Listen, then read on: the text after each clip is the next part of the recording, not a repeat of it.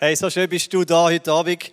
Äh, ja, da im Depot gelandet, ein weiteres Mal oder vielleicht das erste Mal. Mein Name ist äh, Dave Onemus. Ich denke, ich stelle mich mal wieder vor. Ähm, wohne in Amriswil, bin verheiratet. Wir haben zwei Buben, zwei Kinder. Ähm, ja, ich bin angestellt als Pastor in der Region in Amriswil und auch noch angestellt für das Netzwerk, so ein bisschen eine Verbindung von drei Kirchen hier in der Region. Und freue mich sehr, heute Abend dürfen, äh, mit euch den Start machen von dem Römerbrief, wo wir reingehen. Und äh, einige von euch kennen vielleicht den bekannteste, wahrscheinlich bekannteste Bibelvers auswendig, wo im Johannes 3,16 steht. Dort heißt, dass Gott die Welt so geliebt hat. Aber es gibt einen anderen 3,16 und zwar 2. Timotheus 3,16. Und äh, der ist auch ziemlich wert zum Auswendiglernen, weil dort steht, möchte ich kurz äh, vorlesen. Muss ich schauen, weiterklicken. Ja, genau. Dort steht denn alles, was in der Heiligen Schrift steht, mit dem ist die Bibel gemeint, ist von Gottes Geist eingehaucht. Und das ist das Wort so eingehaucht. Sie, die Schrift, unterrichtet in der Wahrheit, deckt Schuld auf, bringt auf den richtigen Weg und erzieht zu einem Leben nach Gottes Willen. Wobei das Wörtchen erzieht, haben wir nicht so gern, gell? Aber äh, das Wort von Gott ist eingehaucht von ihm. Darum sagen wir auch, es ist Gottes Wort. Es ist nicht einfach ein Buch mit ein paar Geschichten, ein paar lästigen Geschichten oder ein paar Märchen, wie man so sagt. Nein, es ist äh, Gottes Wort. Gott gehaucht, ausgehaucht, Gott brieft, wie wir im Englischen sagen. Es ist Gottes Atem, wo da drin steckt. Und wir glauben, dass die Bibel Gottes Wort für dich ist. Also Gottes Wort für dich, da wo Gott dir möchte sagen und dir, äh, dir zu sagen hat. Und wir glauben auch, dass in dem Wort Kraft ist. Wirkliche Kraft. Mehr Kraft als in einem anderen Buch, göttliche Kraft. Für dein Leben, für dein tagtägliche Leben, aber darüber aus. Für eine Ewigkeit. Und darum gehen wir als äh, Depot ein bisschen tiefer in das Wort hinein. Wir haben bis jetzt sehr so thematische Serien gehabt, wie Relationships über die letzten paar Monate und haben gesagt, jetzt wollen wir einfach mal so in ein biblisches Buch hineingehen. Wir haben äh, ein bisschen diskutiert, wie will es das wir gehen, haben uns für einen Brief entschieden, einen Brief aus dem Neuen Testament, und zwar der Brief von Paulus an Chile in Rom. Der Paulus hat den Römerbrief der Chile in Rom geschrieben und ich finde den Brief absolut krass. Einfach ein absolut krasses Schreiben. Es ist nicht so lang, wirklich wie ein Brief, also ein bisschen längerer Brief, wenn man schon mal einen Brief geschrieben hat. Äh, aber es ist ein krasser Brief. Wahrscheinlich gibt es kein Schreiben weltweit, das so derart Einfluss hat auf die Geschichte dieser Welt wie der Römerbrief. Auf den Schultern vom Römerbrief steht die ganze Reformation, so vor 500 Jahren äh, über, über die westliche Welt hineingekommen ist. Der Römerbrief hat unzählige Leben verändert, herausgefordert, hat Menschen zu neuen Menschen gemacht. In dem Brief ist Dynamit. Da ist wirklich Kraft und eine Power drin. Und ich weiß nicht, ob du schon mal gelesen hast, ob du überhaupt regelmäßig im Wort liest, ich würde dich sehr ermutigen dazu. Aber wir machen das Depot 3, die Serie Römerbrief, die wird über wahrscheinlich äh, zwölf Mal gehen, dass wir zwölf Depots jedes Kapitel vom Römerbrief anschauen.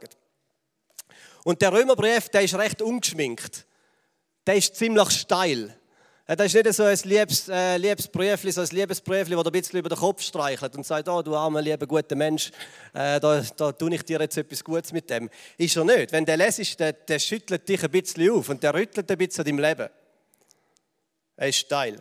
Ich habe mir überlegt, wie man den Brief in zwei Sätze zusammenfassen kann. Und mein Vorschlag geht folgendermaßen: Zwei Sätze, der Römerbrief. Gott ist angepisst von schlechten Menschen.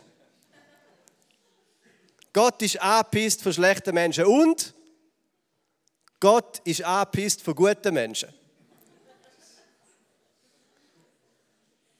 Das ist so Römer Kapitel 1 bis 3,5. Jetzt aber gibt es gute Neuigkeiten für schlechte Menschen, aber schlechte Neuigkeiten für die angeblich guten Menschen. Das wäre meine Römerbrief-Zusammenfassung. Und das stellt vielleicht das Denken ein bisschen auf den Kopf. Weil oftmals denkt man, die Bibel ist einfach so ein, ein, Moral, ein Moralteil mit ein bisschen Gesetz und guten Regeln drin, damit gute Menschen noch besser werden und schlechte Menschen vielleicht verurteilt. Also die Bibel einmal auf den Grund. Und der Römerbrief zeigt dir das Gegenteil. Da ist ein Gott, der echt ein bisschen unser Denken auf den Kopf stellt. Gott ist angepisst von schlechten Menschen und Gott ist angepisst von guten Menschen. Jetzt aber gibt es gute Neuigkeiten für schlechte Menschen, aber schlechte Neuigkeiten für gute. Also, wir gehen, wir gehen in den ersten Vers. Römer, Kapitel 1, Vers 1. Der Paulus stellt sich vor, der Paulus, der Apostel, der sagt, Paulus, ein Knecht von Jesus Christus. Und das Wort Knecht, da ist das griechische Wort für Sklav, das Wort Doulos.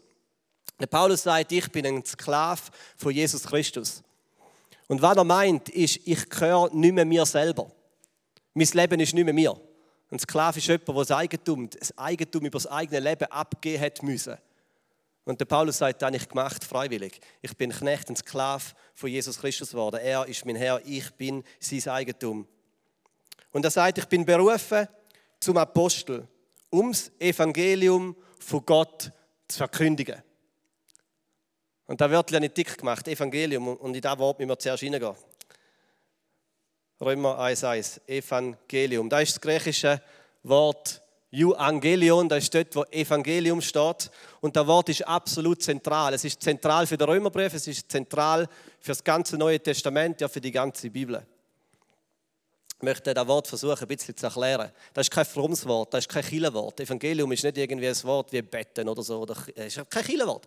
Äh, wenn früher noch vor hunderten von Jahren eine Schlacht gekämpft worden ist, oder so zwei Heer gegeneinander gestürmt sind, die haben sich irgendwo getroffen, da wird es auch noch so eine gute Szene da außen, oder? Das eine kommt von da, das andere von da, so richtige Krieger mit Waffen und Lanzen und Schwerter.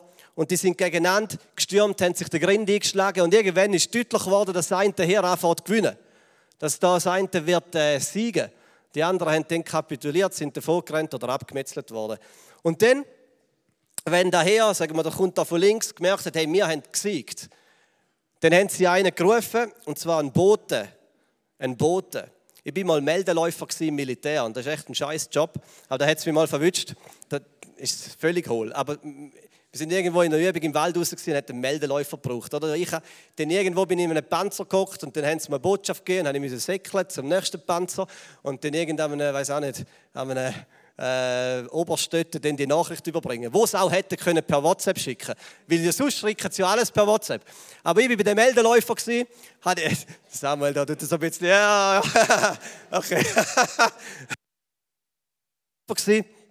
und auch jedenfalls die Botschaft müssen vom einen Ort zum anderen bringen und immer wieder hier und her rennen.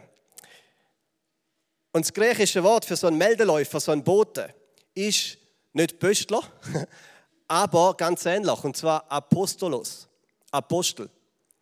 Also wenn der Paulus sagt, dass er ein Apostel ist, dann ist er so ein Meldeläufer, so ein Bote. Ein Apostel, das bedeutet Sendbote, Meldeläufer. Also müssen wir uns die Schlacht wieder vorstellen. Eine, eine Heer gewinnt und dann holen sie den Apostel. Sagen, hey du Apostel, komm da hin. Und dann übergeben sie ihm eine Nachricht. Und die Nachricht, die sie ihm übergeben, ist, hey, wir haben gesiegt. Da ist eine Schlacht gekämpft worden, da ist ein Krieg gewonnen worden, wir haben gesiegt. Und der Apostel, der säckelt dann zurück, nicht von Panzer zu Panzer, aber zurück zu der Stadt, wo der Herr hergekommen ist, zurück zu der Stadt. Und er rennt, bis er rennt da über Hügel und Täler, oder so zwei, drei Tage. Und dann kommt er voll außer Schnuff, kommt er bei dieser Stadt an. Und dann geht die Stadttor auf und er rennt hin und dann ruft er, hey, auf ganzer Kehle, mit aller Kraft, ruft er, Sieg! Wir haben gewonnen! Sieg! Und die Botschaft, die er in die Stadt hineinschreit, ist Evangelium. Da ist Evangelium. Da ist das Wort. Eine gute Nachricht. Von einem Sieg.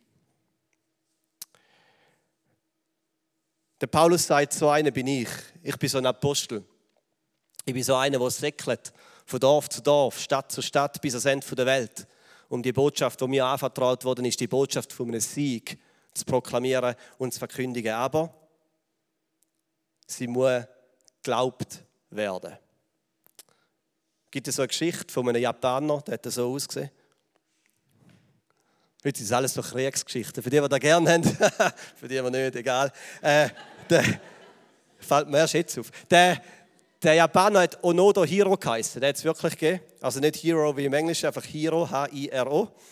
Äh, das war sein Name, der hat gelebt und gekämpft während dem Zweiten Weltkrieg. Japanischer Soldat. Der war auf einer philippinischen Insel. Und dort, äh, die philippinische Insel ist im Jahr 1945 dann von den Amerikanern erobert worden. Und die meisten von den japanischen Soldaten auf dieser Insel sind ermordet worden, sind gestorben bei dem Kampf. Und einige sind geflüchtet in dichten Dschungel. Und unter anderem der Onodo auch. Der hat sich einfach zurückgezogen in den Dschungel von dieser philippinischen Insel und sich dort versteckt. Und dann später in diesem Jahr, im Oktober 1945, hat die japanische Armee kapituliert. Sie haben gemerkt, wir haben die Schlacht verloren und haben aufgegeben. Das weiße Fähnchen da geweht. Der Krieg war vorbei. Sie haben kapituliert. dann sind Flugzeuge über die Insel, philippinische Insel geflogen und haben Flugblätter abgeworfen. Mit dieser Botschaft drauf. Ja, Flugblätter, da wäre wieder der Apostolos, der Apostel, ein bisschen moderner, heute ist WhatsApp, haben Flugblätter abgeworfen. Und dort drauf ist gestanden, der Krieg ist vorbei, die Schlacht ist verloren, wir haben aufgekapituliert, der Krieg ist vorbei. Und der Onodo im Dschungel fängt eins von diesen Flugblättchen und er liest, der Krieg ist vorbei. Und er glaubt der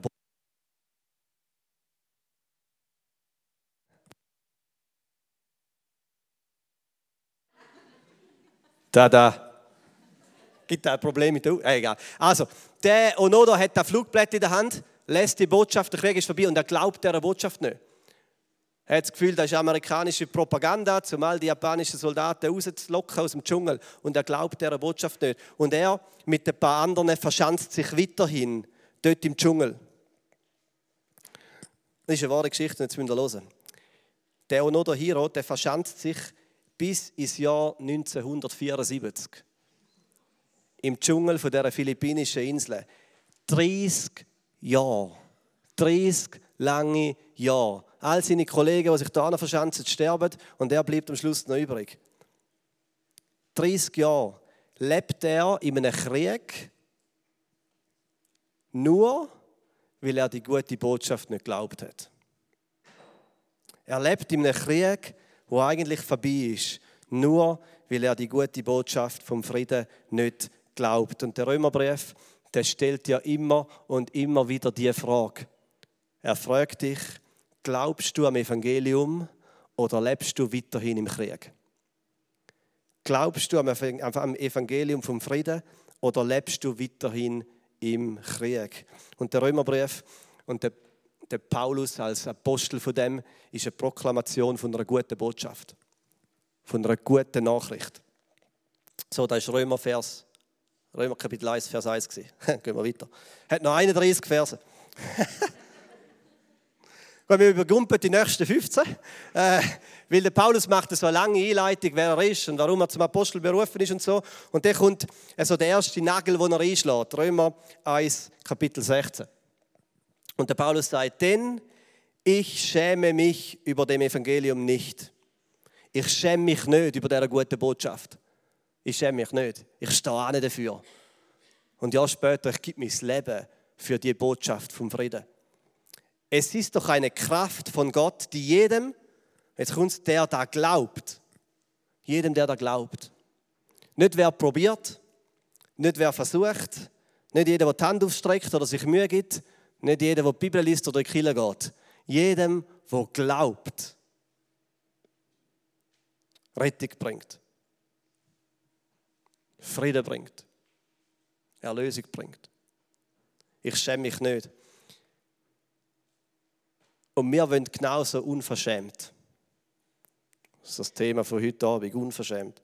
Wir wollen genauso unverschämt über diese gute Botschaft der Bibel stehen. Weil es ist eine gute Botschaft. Eine Botschaft von einem Krieg, der gewonnen worden ist. Eine Botschaft von einem Sieg. Und bei allen schlechten Nachrichten auf dieser Welt, die uns tagtäglich treffen, dürfen wir mit Gottes Wort eine gute Botschaft, Good News in unseren Händen haben. Wir müssen uns nicht verstecken.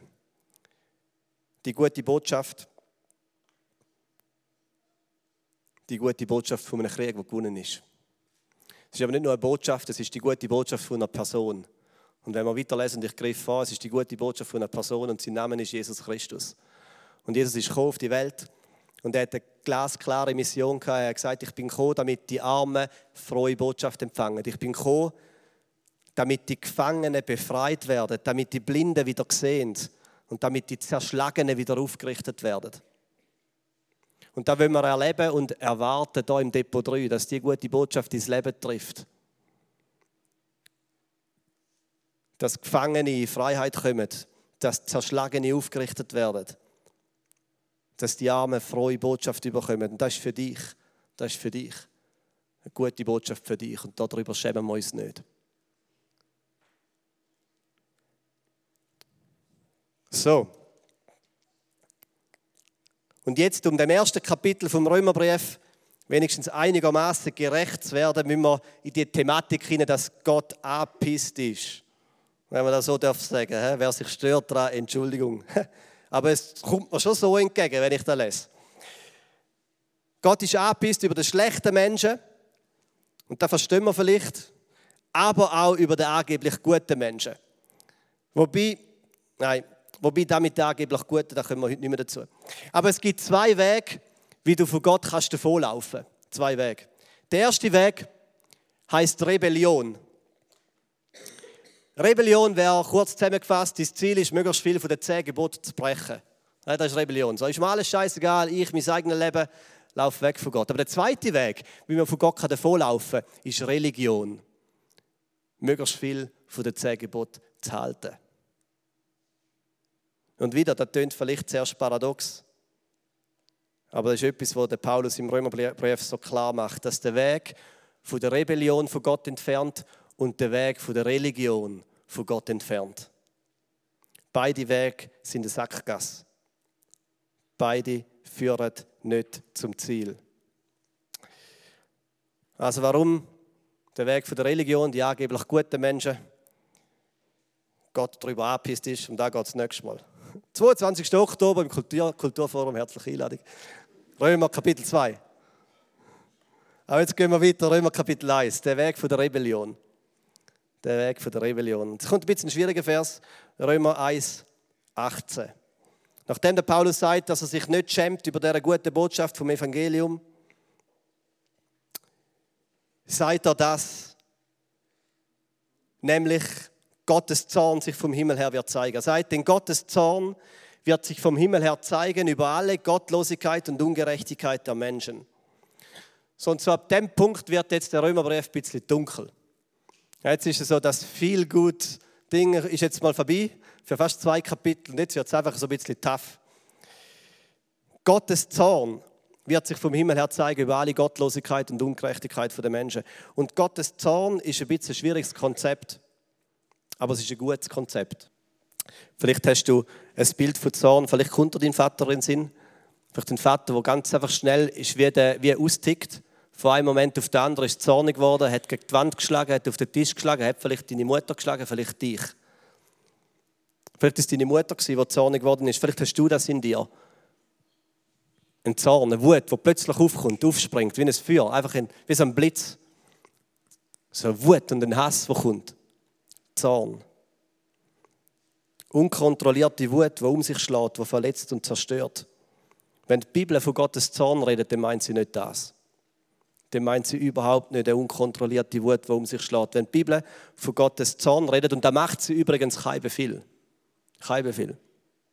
Schon mal so bibleserver.com oder Bibelserver und mal Zorn eingeben, wie oft das kommt. Wenn die Bibel von Zorn redet, dann meint es eine heilige, kontrollierte Abneigung gegenüber aller Ungerechtigkeit. Aber da macht Zorn nicht harmlos, im Gegenteil, es ist eine ernste Sache. Paulus sagt Achtung, er sagt Achtung, der Zorn von Gott, der wird sich zeigen vom Himmel her über alle Ungerechtigkeit und Gottlosigkeit auf der Welt. Es bedeutet, dass Gott sieht. Gott sieht, wenn ein äh, zwölfjähriges Mädchen irgendwo in Thailand von einem fetten Schweizer Sextourist vergewaltigt wird. Gott sieht, Gott sieht das. Er schaut nicht weg, er kneift nicht seine Augen zu, er sieht direkt Gottlosigkeit und Ungerechtigkeit auf der Welt und in seinem Herz brennt ein Zorn, eine heilige Abneigung gegenüber Ungerechtigkeit. Gott sieht den tragischen Tod von einem kleinen Kind. Und ein heiliger Zorn brennt in ihm über der Brutalität von dem Find vom Tod. Wo Jesus zu seinem Freund dem Lazarus kommt, der gestorben ist, steht, dass Jesus zornig geworden ist, weil er am Tod in die Augen schaut, dem grossen Find auf der Welt. Gott sieht. Und ein Gott ohne Zorn wäre ein Gott ohne Liebe. Ein Gott ohne Zorn wäre ein Gott ohne Liebe. Wenn du fürs Gute bist, fürs Gute, dann musst du gegen das Schlechte sein. Wir haben so eine wischiwaschi Einstellung in der heutigen Zeit. So, ja, soll doch jeder machen, was er will. Soll doch jeder machen, was er will. Ist doch gut. Ja? Soll jeder machen, was er will. Das funktioniert nicht, wenn du auch nur den Funken von einem Gefühl für Gerechtigkeit in dir hast. Da wird das Kind ermordet, nur weil es eine Behinderung hat. Ja, ja, soll doch jeder machen, was er will. Da werden Mädchen verkauft von ihren Eltern. Irgendwie die Sexindustrie. Ja, soll doch jeder machen, was er will. Es funktioniert nicht. Funktioniert nicht. Und in Gott brennt das heiliges Feuer gegen alle Ungerechtigkeit und Gottlosigkeit auf dieser Welt. Aber Achtung, Achtung, Ungerechtigkeit und Gottlosigkeit ist nicht nur im Rotlichtviertel von Bangkok. Ungerechtigkeit und Gottlosigkeit ist in deinem und meinem Herz. Und der Paulus nimmt sich drei Kapitel lang Zeit, Römer 1 bis 3, um jeden Mensch, aber auch wirklich jeden, der Hinterletzte, der Sextourist in Thailand, aber auch der super religiös, immer brav, happy, clappy Depot 3 Besucher, unter Gottes Zorn zu bringen. Er sagt denn, über uns allen wird sich Gottes Zorn vom Himmel her zeigen. Und das Kapitel 2 fängt da mit dem Satz, dass niemand entschuldigt ist, dass niemand ausgenommen ist, dass es keine einzige Ausnahme gibt. Und dann im Römer 3 wird der Paulus sagen, denn es gibt keinen Unterschied. Alle, alle sind in dem einen Topf schuldig und unter Gottes Zorn, unter Gottes heilige Abneigung gegenüber aller Ungerechtigkeit. Also Römer Kapitel 1 ist dunkel. Und in Römer 1, 24 steht so ein taffer Vers. Dort steht, dass Gott uns Menschen die Begierde von, ihrem, von, ihrem, von unserem eigenen Herz überlassen hat. Gott hat uns ziehen lassen. Er hat die Menschheit ziehen lassen. Er hat sie gehen lassen. Und das ist erschreckend. Wenn du ein Mensch, der dir lieb ist, musst ziehen lassen. Wenn ein Mensch, der dir wichtig ist, musst ziehen lassen. Auf seinen eigenen Weg. In der Verstockung vom eigenen Herz. Auf vielleicht schwierigen Weg, du musst ihn ziehen lassen. Gott lässt dich ziehen, wenn du davonlaufst. Und dann kommt ein ganzer Katalog von Übel und Elend und Verwirrung in dieser Welt. Und wie gesagt, nicht einfach nur irgendwo in Thailand, sondern bei uns. Bei uns ist jede Art von Unrecht zu finden. Bosheit, Habsucht, Gemeinheit. Wir sind voller Neid, Mord, Streit, List, Tücke. Die Menschen reden kässig über andere, verleumden sie, sie hassen Gott, sind gewalttätig, hochmütig, prahlerisch. Im Bösen sind sie erfinderisch und ihre Eltern verachten sie. Menschen sind unbelehrbar, unzuverlässig, gefühlslos und kennen kein Erbarmen. Und weiter steht auch, dass sie ihre Körper entwürdigen, die verschiedenen sexuellen Richtungen. Und wenn du mal so eine gute Nachtlektüre willst, einfach mal so zum Einschlafen, dann nimm nicht Römer Kapitel 1 bis 3. Die Kapitel sind dunkel. Und Ben darf wieder vorkommen. Der Paulus sagt, der Paulus sagt, wir sind Teil vom Problem in dieser Welt. Manchmal fragt man sich, was ist nur falsch mit der Welt? Und die Antwort, die uns die Bibel gibt, ist du und ich. Was ist nur falsch mit der Welt? Du und ich, mir. Wir sind ein Teil der Falschheit auf der Welt. Es gibt so ein therapeutisches Evangelium, der sagt, du bist armer Opfer und Gott kommt in seiner großen Liebe und hilft dir wieder auf. Er streichelt dir bis übers Köpfchen und sagt, oh, du armer, armer Mensch, es wird alles wieder gut. Und das ist ein wahrer Teil vom Evangelium. Ein wahrer Teil. Aber was auch wahr ist, ist, dass da ein Gott ist, der Zorn in sich trägt und wir Täter sind. Und wir brauchen Rettung. Wir brauchen Rettung. Und ich möchte nochmal zurückkommen zu dem Krieg, zu dieser Schlacht, die da außen tobt. Wie Gott sei Dank wird der Römerbrief irgendwann die Seiten aufschlagen, ab Kapitel 3, wo sich Gottes gute Plan zeigt, wie er seinen Zorn gegenüber aller Ungerechtigkeit auf der Welt auf sich selber nimmt. Auf sich selber. Und da wird blutig und endet tödlich. Und ich will kurz vorgreifen, einfach zum Schluss auf das nochmal schauen. Und ich will dich aus dem Dschungel rufen. Weil der Krieg ist vorbei. Es ist Frieden. Zum ein Bild geben, Gottes Zorn ist wie eine Kugel, die vom Himmel herkommt. Ein Geschoss, das tödlich ist. Und bevor uns die Kugel trifft, wo uns zu Recht wird treffen, wirft sich jemand vor uns in den Weg und die Kugel trifft ihn mit voller Wucht. Es ist der Tag im Leben von Jesus Christus, wo die Kugel abgeschossen worden ist vom Himmel her. Der Himmel hat sich verdunkelt, steht in der Bibel. Es ist finster geworden am Tag. Es ist finster geworden und Nacht. Und Jesus hängt dort blutüberströmt am Kreuz. Er ist verraten worden, verurteilt, verspottet, verschlagen. Der Schöpfer vom Leben, der, der sagt, ich bin das Wort, das die Welt und die Menschheit erschaffen hat, wird bespuckt und verachtet von seinen eigenen Geschöpfen.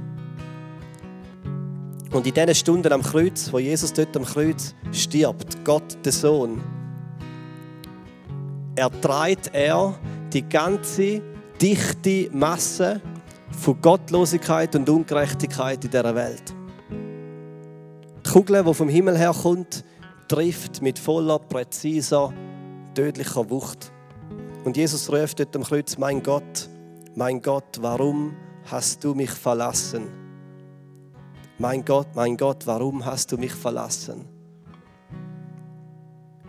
Die ganze Gottverlassenheit, und da ist wortwörtlich die wird ausgossen an dem Kreuz. Und Jesus trägt das ganze gerechte Gericht von Gott. Er wirft sich in die Kugel und er stirbt. Und das ist der eine und einzige Weg, wie ein gerechter Gott seine geliebten, ungerechten Kinder wieder zu sich kann ziehen kann. Weil die Wahrheit ist, er lässt sie nicht einfach ziehen, er geht ihnen nach. Er lässt sie nicht einfach laufen, er läuft ihnen nach.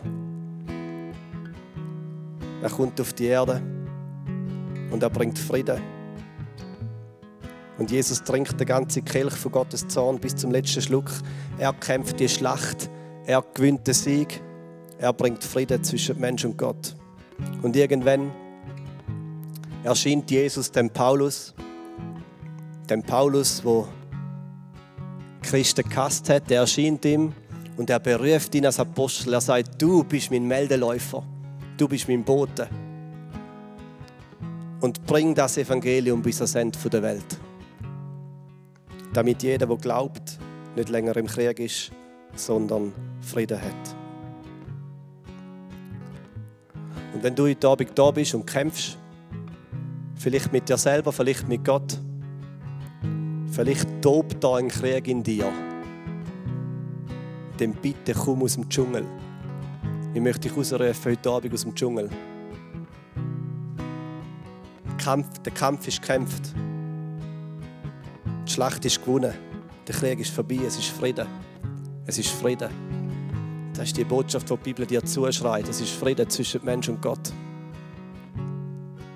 Nimm den Zettel und Glauben. Verschanz dich nicht im Dschungel. Lauf raus. Kapitulier in die Freiheit.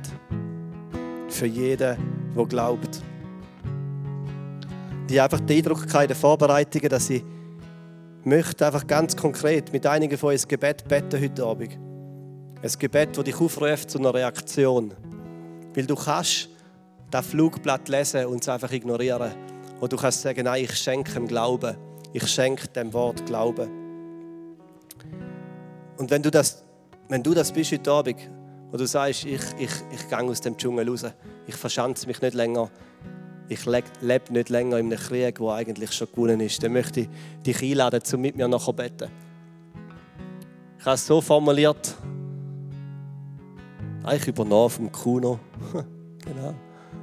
Vater im Himmel, mir ist klar geworden, dass ich mein Leben selbst bestimmt habe und von dir getrennt bin. Vergib mir meine Schuld.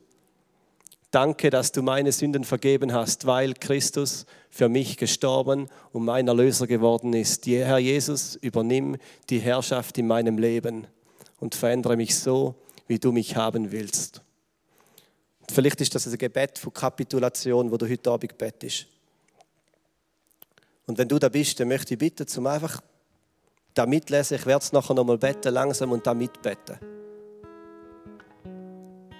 Und zu einem Moment machen, wo du aus dem Dschungel kommst, wo du den Frieden annimmst, wo Jesus für dich erkämpft hat. Vielleicht können wir alle miteinander aufstehen, aber wenn wir nachher ins nächste Lied gehen, möchte ich einladen zum Aufstehen. Ich möchte beten mit denen, die da mitbeten heute Abend. Vater im Himmel, Vater im Himmel, mir ist klar geworden, dass ich mein Leben selbst bestimmt habe und von dir getrennt bin. Vergib mir meine Schuld. Danke, dass du meine Sünden vergeben hast, weil Christus für mich gestorben ist und mein Erlöser geworden ist. Herr Jesus, übernimm die Herrschaft in meinem Leben und verändere mich so, wie du mich haben willst. Amen. Und Jesus, ich danke dir, dass du der bist, der in Krieg ist, dass du der bist, der sich in die Schussbahn von dieser tödlichen Kugel geworfen hat, dass du der Retter bist von der Menschheit, der Retter von dieser Welt. Und danke, dürfen wir eine Botschaft haben in unseren Händen, eine Botschaft vom Frieden. Und wir sind unverschämt darüber, wir schämen uns nicht für das Evangelium.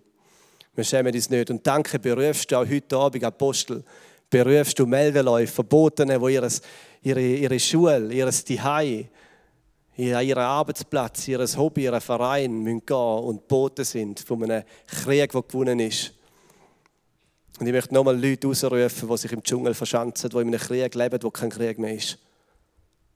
Die in einem Kampf kämpfen, der schon lange gewonnen ist. Dass heute Abend ein Moment von Kapitulation ist. Frieden. Und Jesus, wir beten, dass du immer wieder unser eigenes Herz aufwühlst für alle Gottlosigkeit und Ungerechtigkeit auf dieser Welt, wo anfängt, unserem eigenen Herz.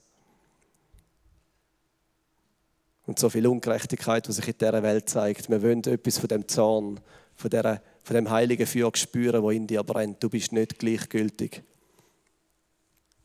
Du leidest mit. Es schmerzt dich. Wir wollen Träger sein von Gerechtigkeit in dieser Welt. Amen.